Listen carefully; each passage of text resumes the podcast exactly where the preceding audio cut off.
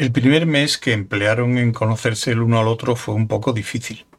El segundo mes, en el que intentaron asimilar los descubrimientos del primer mes, fue mucho más fácil. El tercer mes, cuando llegó el paquete, fue verdaderamente muy delicado. Al principio fue un problema hasta tratar de explicar que era un mes. En la muela, para Arthur había sido una cuestión sencilla y agradable. El día duraba algo más de 25 horas, lo que fundamentalmente suponía una hora más en la cama todos los días y, naturalmente, poner sistemáticamente en hora el reloj, cosa que a Arthur le encantaba hacer. Además, se sentía en casa con el número de soles y luna que tenía la muela, uno de cada a diferencia de otros planetas a los que había ido a parar de vez en cuando que tenían una cantidad ridícula de ellos. El planeta tardaba 300 días en completar la órbita de su único Sol, y ese número estaba muy bien, porque significaba que el año no se alargaba demasiado. La Luna giraba en torno a la muela unas nueve veces al año, con lo que un mes tenía algo más de 30 días, lo que era absolutamente perfecto porque le daba a uno un poco más de tiempo para hacer las cosas. No es que se pareciese simplemente a la Tierra, sino que en realidad era mejor. Por su parte, Random creía estar atrapado en una pesadilla concurrente. Tenía accesos de llanto y pensaba que la luna quería cogerla. Allí la tenía todas las noches, y luego, cuando desaparecía, salía el sol y la perseguía, una y otra vez. Trillian le había advertido que Random podría tener ciertas dificultades para habituarse a una vida más regular de la que había llevado hasta entonces, pero en realidad Arthur no estaba preparado para ladrar a la luna. No estaba preparado para nada de aquello, por supuesto. ¿Su hija? ¿Su hija? Trillian y él nunca habían ni siquiera... ¿Nunca? Tenía la absoluta seguridad de que lo hubiese recordado. ¿Y qué pasaba con Zafoz? No es de la misma especie, Arthur, le contestó Trillian. Cuando decidí tener un hijo me hicieron toda clase de pruebas genéticas y solo encontraron una pareja que me fuese bien. No caí en la cuenta hasta más tarde. Lo comprobé y tenía razón. Normalmente no les gusta decirlo, pero yo insistí. ¿Quieres decir que fuiste a un banco de ADN? preguntó Arthur con los ojos saltones. Sí, pero la niña no salió tan al azar como su nombre indica, porque desde luego tú eras el único Homo sapiens donante. Aunque debo añadir que, según parece, volabas con muchísima frecuencia. Arthur miraba con los ojos en blanco a la niña de infeliz aspecto que, en una postura desgarbada, le miraba tímidamente desde el marco de la puerta. Pero... ¿Cuándo... cuánto tiempo... ¿Te refieres a qué edad tiene? Sí, la que no debiera. ¿Qué quieres decir? Quiero decir que no tengo ni idea. ¿Cómo? Bueno, pues según mis cálculos creo que la tuve hace unos diez años pero está claro que es mucho mayor. Me paso la vida yendo hacia atrás y hacia adelante en el tiempo, ¿sabes? El trabajo.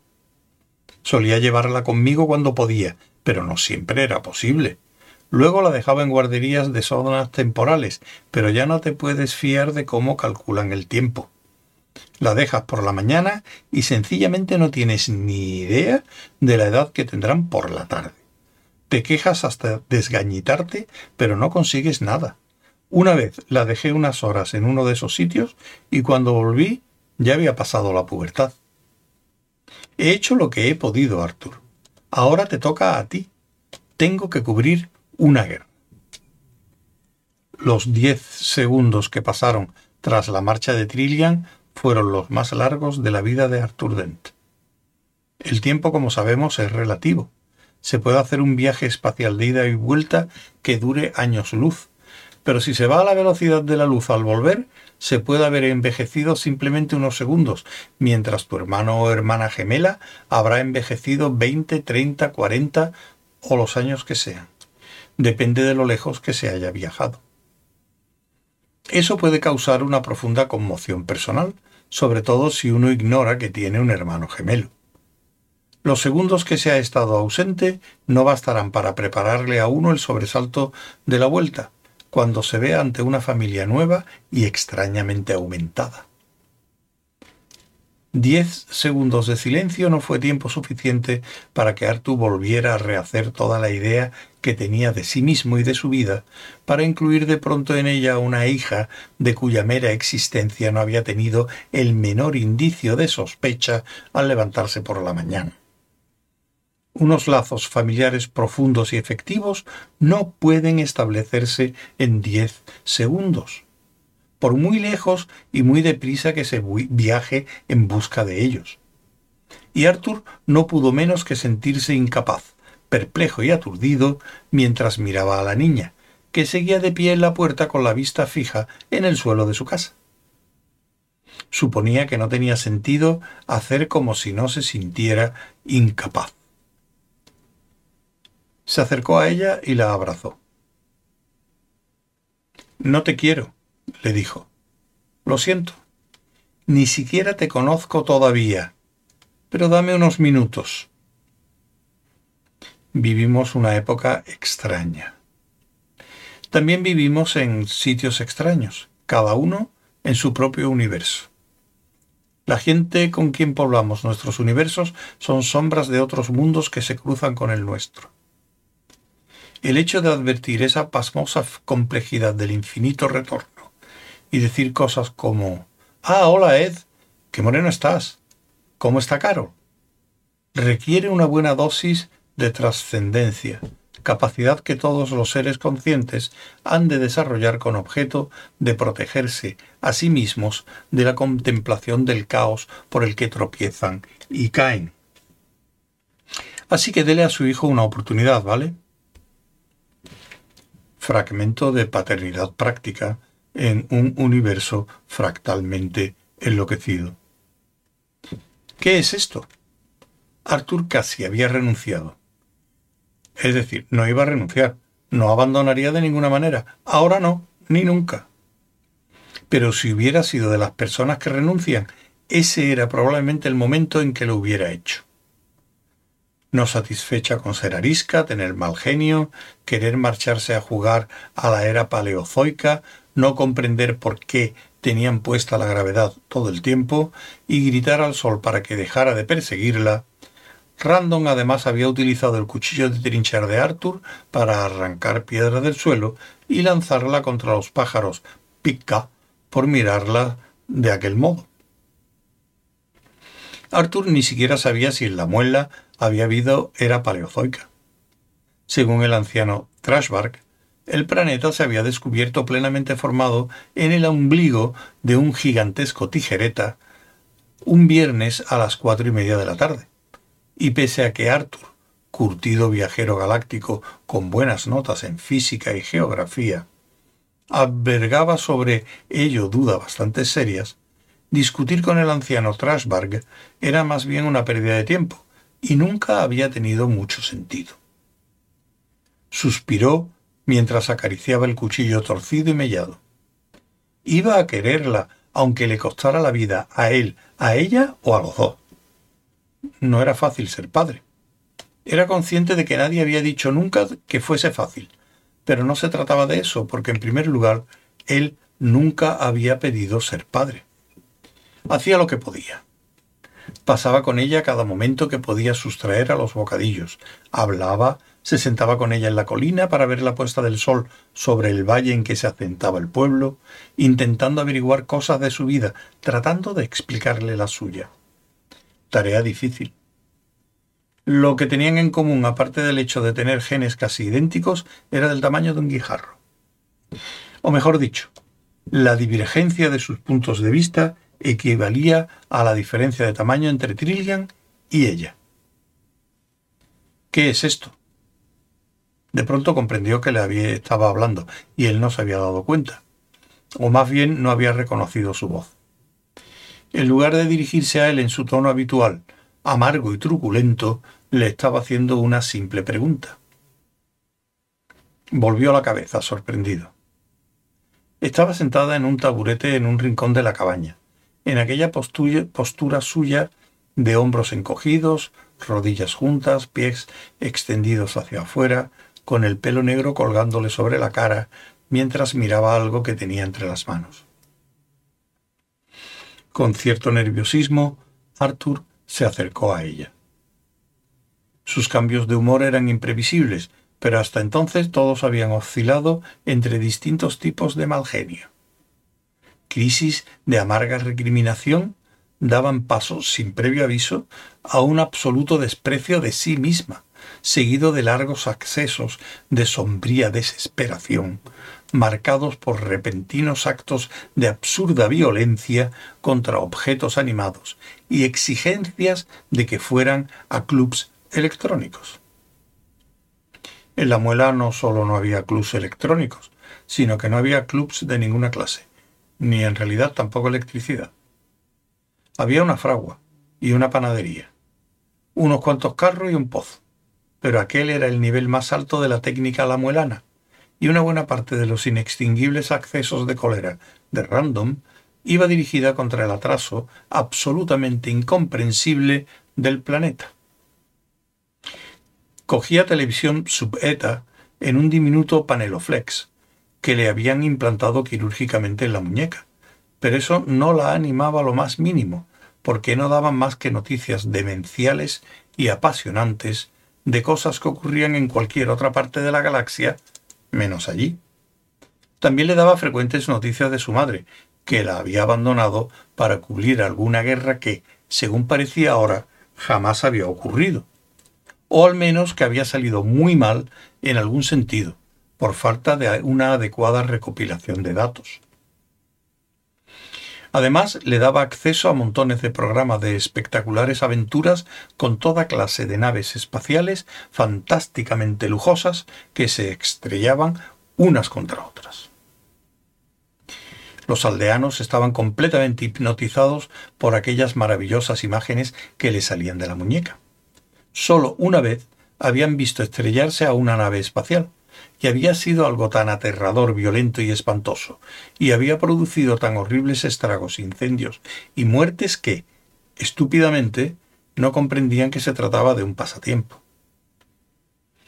El anciano Thrashbark se quedó tan pasmado que enseguida vio a Random como emisaria de Bob, pero muy poco después decidió que en realidad había sido enviada para probar su fe, sino su paciencia.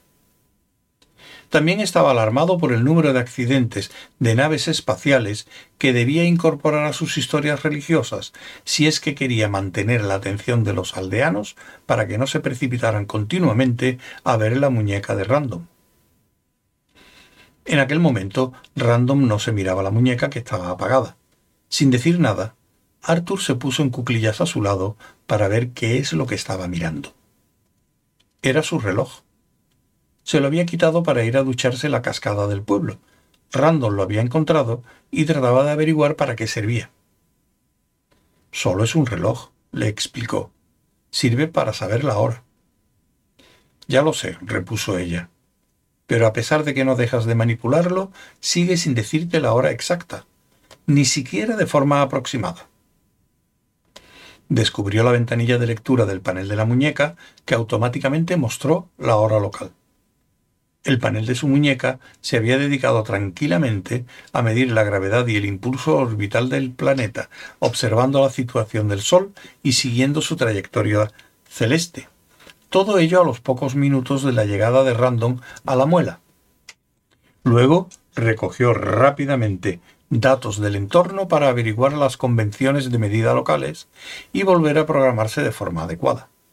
Hacía esas cosas continuamente, lo que era especialmente valioso si se emprendían muchos viajes, tanto en el tiempo como en el espacio. Random frunció el ceño ante el reloj de su padre, que no hacía nada de aquello. Arthur le tenía mucho cariño al reloj. Era mejor del que él hubiera podido adquirir jamás se lo había regalado en su vigésimo segundo cumpleaños un padrino rico y abrumado de sentimientos de culpa, que hasta entonces se había olvidado de todos sus aniversarios, aparte de no acordarse ni de su nombre. Decía el día, la fecha, la fase de la luna. Tenía las palabras para Albert en su vigésimo primer cumpleaños grabadas en la abollada y arañada parte de atrás en letras que aún eran visibles. El reloj había pasado en los últimos años por multitud de pruebas, la mayoría de las cuales ni entraban en la garantía. Claro que él no pensaba que la garantía mencionase especialmente que el reloj solo era exacto dentro del particular campo gravitatorio y magnético de la Tierra, y siempre que el día estuviese 24 horas y el planeta no estallase y esas cosas. Eran suposiciones tan fundamentales que hasta los juristas las habrían pasado por alto. Afortunadamente el reloj era de cuerda, o al menos de cuerda automática. En ninguna parte de la galaxia habría encontrado pilas del tamaño, dimensiones y especificaciones de potencia que eran perfectamente normales en la Tierra. ¿Y qué son todos esos números? preguntó Random. Arthur le cogió el reloj. Los números del borde de la esfera indican las horas. En la ventanita de la derecha dice Ju, que significa jueves. Y ese número 14 quiere decir que hoy es el 14 de mayo, mes que aparece en esta otra ventanita de aquí. Y esa ventanita semicircular de ahí arriba te dice las fases de la luna. En otras palabras, te indica qué parte de la luna está iluminada de noche por el sol, lo que depende de las respectivas posiciones del sol, de la luna y, bueno, de la Tierra. La Tierra, repitió Random. Sí. Y de ahí eres tú. Y mami también. Sí. Random cogió el reloj de nuevo y volvió a mirarlo, claramente desconcertada por algo. Luego se lo llevó a la oreja y lo escuchó asombrada. ¿Qué es ese ruido? El tic-tac, la maquinaria que hace andar al reloj. Se llama mecanismo de relojería se compone de una serie de ruedecillas dentadas y muelles entrelazados que hacen girar las manecillas a la velocidad justa para que indiquen las horas, los minutos, los días, etc. Random continuó mirándolo. Hay algo que te tiene perpleja. ¿Qué es? preguntó Arthur. Sí, contestó Random al cabo, porque es todo de metal. Arthur propuso dar un paseo. Pensaba que debían hablar de algunas cosas y parecía que Random, si no precisamente dócil y bien dispuesta, al menos por una vez no gruñía. Desde el punto de vista de Random, eso también era muy extraño. No es que pretendiera ser difícil porque sí, sino que no sabía ser de otra manera. ¿Quién era aquel individuo? ¿Qué era esa vida que ella debía llevar? Y que era aquel universo que no dejaba de entrarle por los ojos y los oídos. ¿Para qué era? ¿Qué pretendía? Había nacido en una nave espacial que iba de alguna parte a otro sitio. Y cuando tenía que ir a otro sitio, ese otro sitio resultaba ser simplemente alguna parte de la cual había que volver a ir a otro sitio, y así sucesivamente. Para ella era normal suponer que estaba en otro sitio, era normal pensar que estaba en el sitio menos indicado. No se daba cuenta de que sentía eso porque eso era lo único que siempre había sentido, igual que nunca le parecía extraño que en casi todos los sitios a donde iba necesitara llevar pesos o traje antigravedad, y normalmente también algún aparato especial para respirar. Los únicos sitios en que se encontraba a gusto eran mundos que uno concebía para habitarlos personalmente realidades virtuales en los clubs electrónicos. Jamás se le había ocurrido que el universo real era algo donde se podía encajar de verdad. Y eso incluía aquel sitio llamado La Muela, donde su madre la había dejado tirada.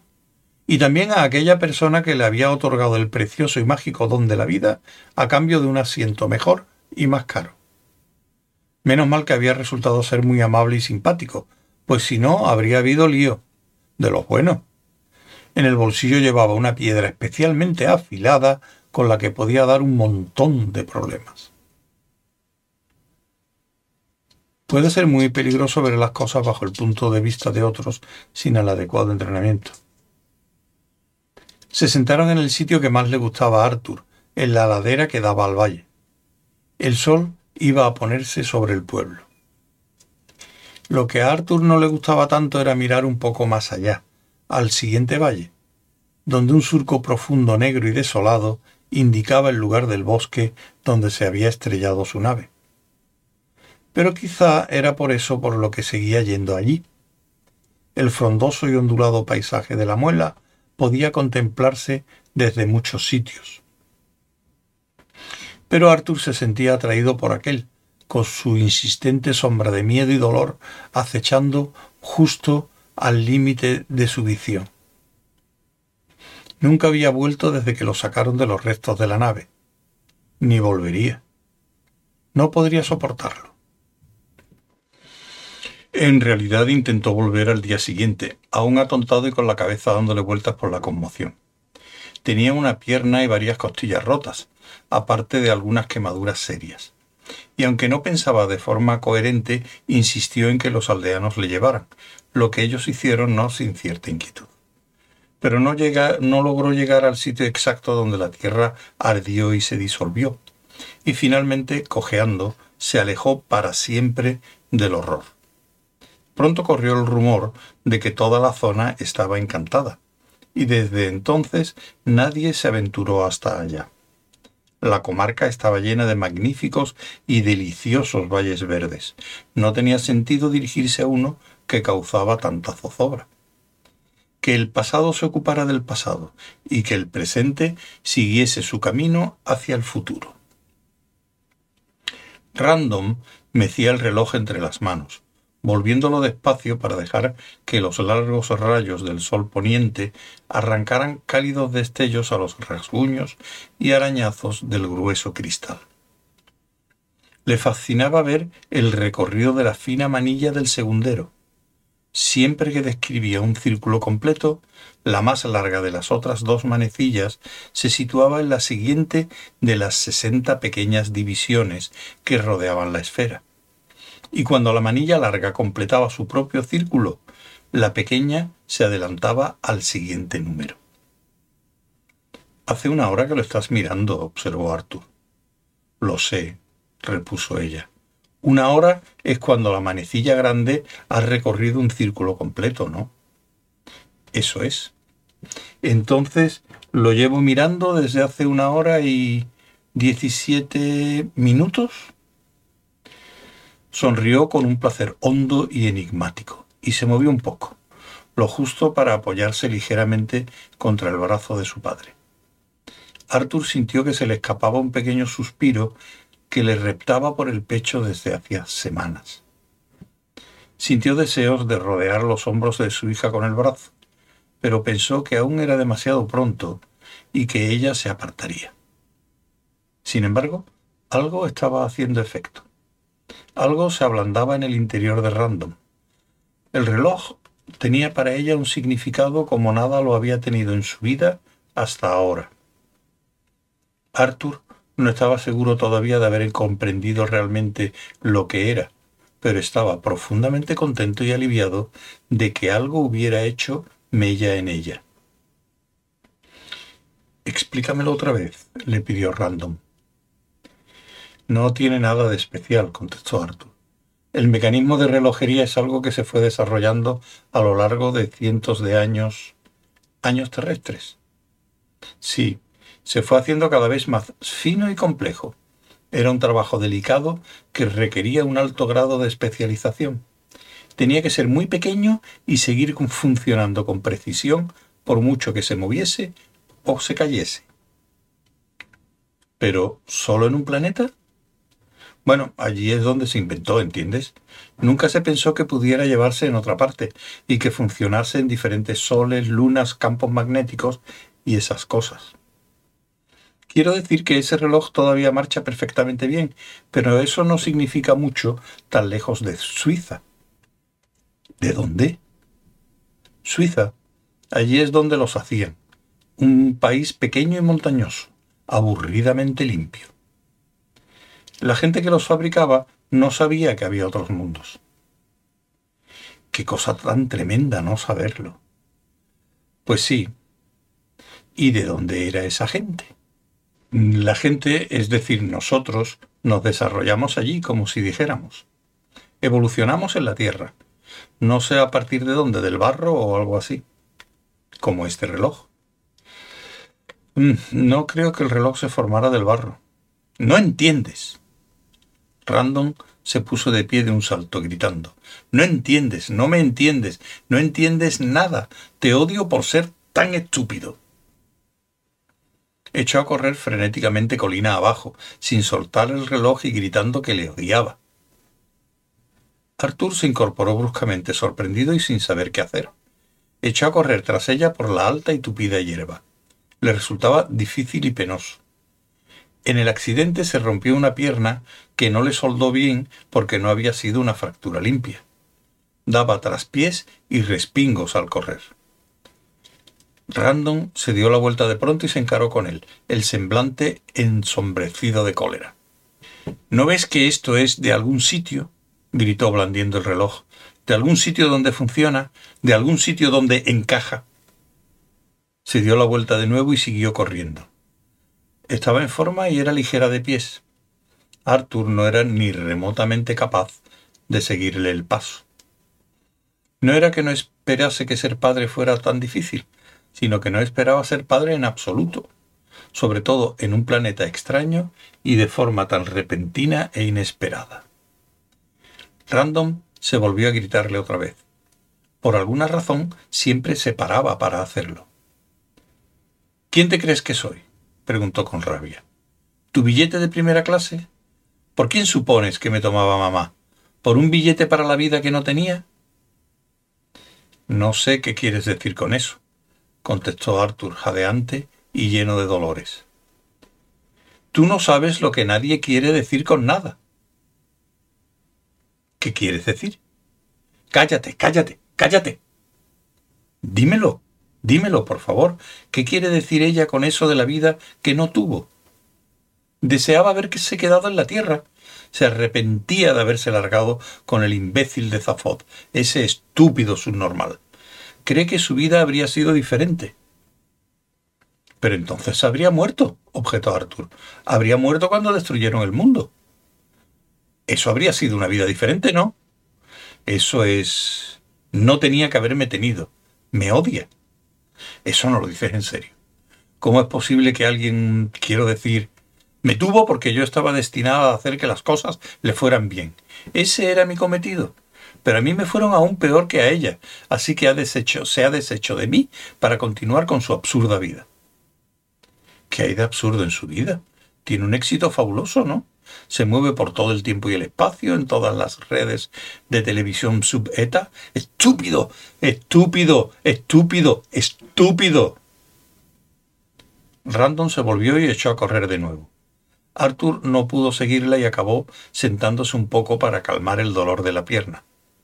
En cuanto al tumulto que tenía en la cabeza, no tenía la menor idea de qué hacer.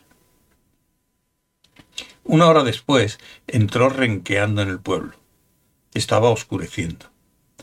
Los aldeanos con los que se cruzaba lo saludaban, pero había en el aire una sensación de nerviosismo, de no saber exactamente qué pasaba ni de qué hacer al respecto.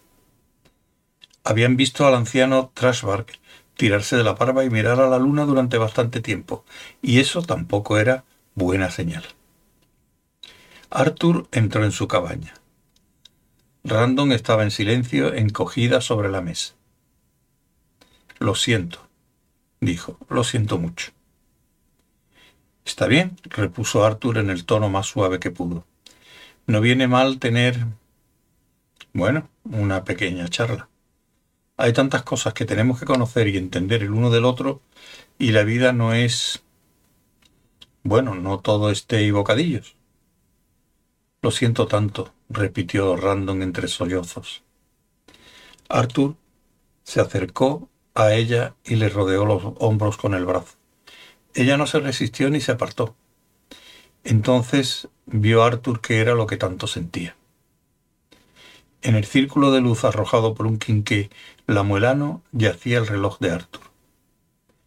Random había forzado la tapa trasera con el cuchillo de untar la mantequilla, y todas las ruedecillas dentadas, los muelles y palancas estaban desperdigados en una caótica confusión justo en el sitio donde los había estado manipulando.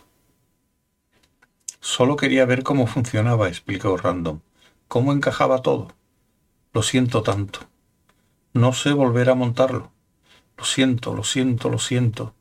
No sé qué hacer. Haré que lo arreglen de verdad. Lo llevaré a arreglar. Al día siguiente apareció Strasberg y empezó a decir toda clase sobre, de cosas sobre Bob. Trató de ejercer una influencia conciliadora, invitando a Random a recrearse la mente en el inefable misterio de la tijereta grande.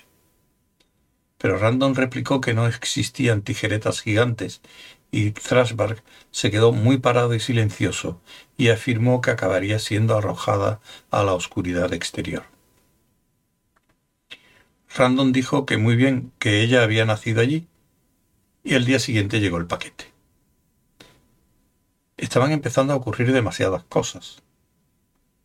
En realidad, cuando llegó el paquete, entregado por una especie de robot que cayó del cielo con un zumbido de abejón, se suscitó la impresión que poco a poco empezó a cundir por el pueblo entero de que aquello ya casi pasaba de castaño oscuro.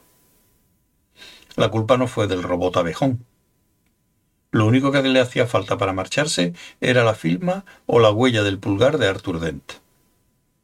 Se quedó esperando sin saber exactamente a qué venía todo aquel resentimiento.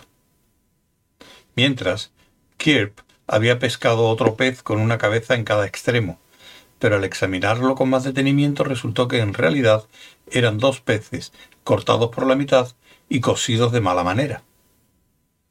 De modo que Kirp no solo no logró reanimar el interés por los peces de dos cabezas, sino que además arrojó serias dudas sobre la autenticidad del primero. Únicamente los pájaros pica parecían pensar que todo era absolutamente normal. El robot abejón recibió la firma de Arthur y salió a escape. Arthur llevó el paquete a su cabaña, se sentó y lo observó. Vamos a abrirlo, exclamó Random, que aquella mañana se sentía más animada, ya que todo lo que la rodeaba se había vuelto absolutamente extraño. Pero Arthur dijo que no. ¿Por qué no? No viene dirigido a mí. Sí, es para ti. No, no lo es. Viene a mi dirección, pero para entregar a... Bueno, es para Ford Prefect.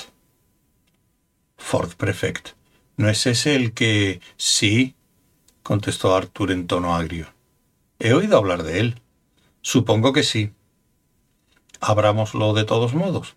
¿Qué vamos a hacer si no? No sé, confesó Arthur, que en realidad no estaba seguro.